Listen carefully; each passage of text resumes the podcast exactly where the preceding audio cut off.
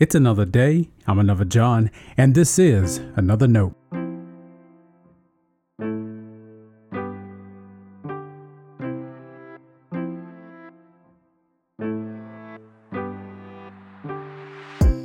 Today's edition of Another Note is titled On Track. Our scripture reference today is 2 Timothy chapter 2 verses 1 through 7. As always, may the Lord add a blessing to the reading and hearing of his holy word.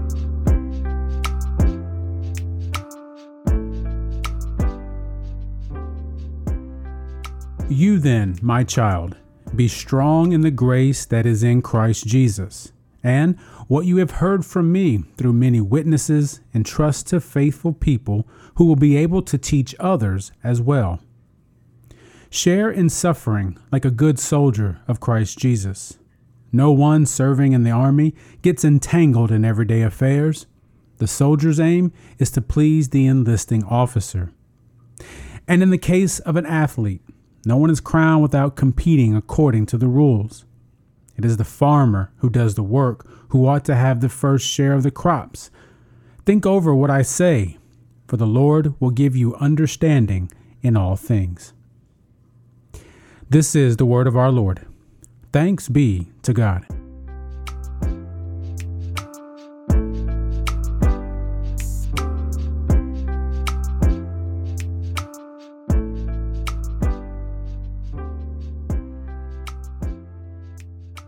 A soldier, an athlete, and a farmer walk into a church. That's it. There's no punchline. I imagine and hope having all walks of life is a common reality for most of us. We see the great love of God demonstrated in the church's unity. People do not and should not all look alike or think alike to be the church. Our true connection is the grace and love of God found in Jesus, not in our opinions or even our traditions. In 2 Timothy 2, the soldier, athlete, and farmer are helpful illustrations. Each has their work before them. They know what needs to be accomplished. The soldier is ready for battle. The athlete has trained for her event. The farmer has worked diligently to prepare for the harvest. If not, they wouldn't be good at what they do. But the farmer has listened and learned from the rhythms of the land when it is time to plant. The athlete understands the boundaries of competing and being successful. And the soldier knows who is in charge. Their grasp of all of this allows them the chance to flourish. What about the church those three individuals attend? How does a corporate body know if it is on track?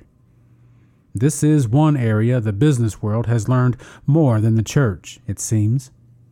The mission is priority. Not your mission or your friend's mission, not the mission of your affinity group within the church. The mission God has given the church is priority. We must know where the commands are coming from, not from the pastor or that one saint with the loudest voice, but from the Holy Spirit. You can tell how on track, on mission your church is by how eager people are to be faithful followers of Jesus.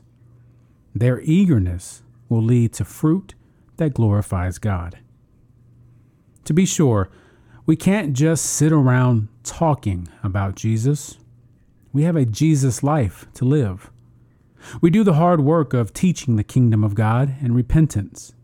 We train together in holiness so that whether we're soldiers, athletes, farmers, teachers, postal workers, retirees, or anyone else, we can all live faithful to the mission God has given us.